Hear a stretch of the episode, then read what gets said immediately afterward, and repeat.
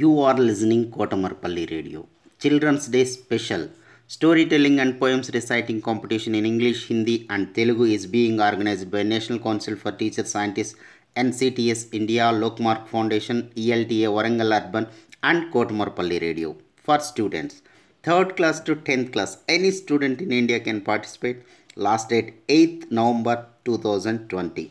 Further information contact Mrs. Umarani through email cdays2020 at gmail.com cdays2020 at gmail.com don't forget to enroll Good evening to everyone. This is Shrethija, studying 5th standard at MPPS Chakunta. I feel very happy to share a story with you all of Lord Krishna from our Indian mythology. Lord Vishnu is a Hindu god who appeared on earth in nine incarnations. Krishna is one of them. Till today, Krishna's childhood escapades are fondly remembered. Eons ago, there lived a king named Ugrasena. He had two children, a son named Kamsa and a daughter named Devaki.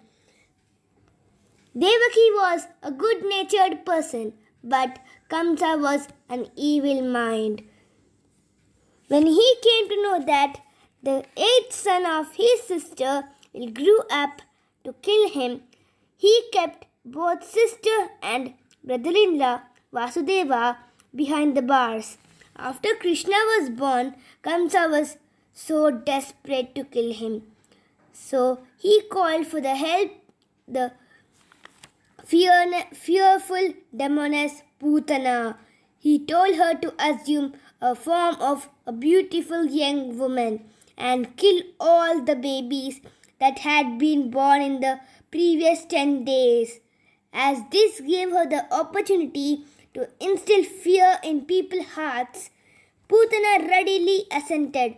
Putana entered Krishna's village.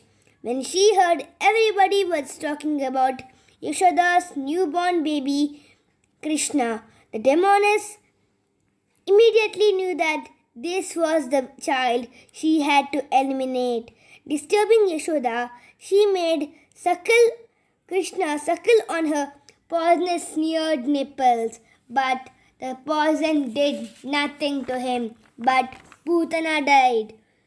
The moral of this story is never hurt a person or animal intentionally. You will end up paying for it. Thank you.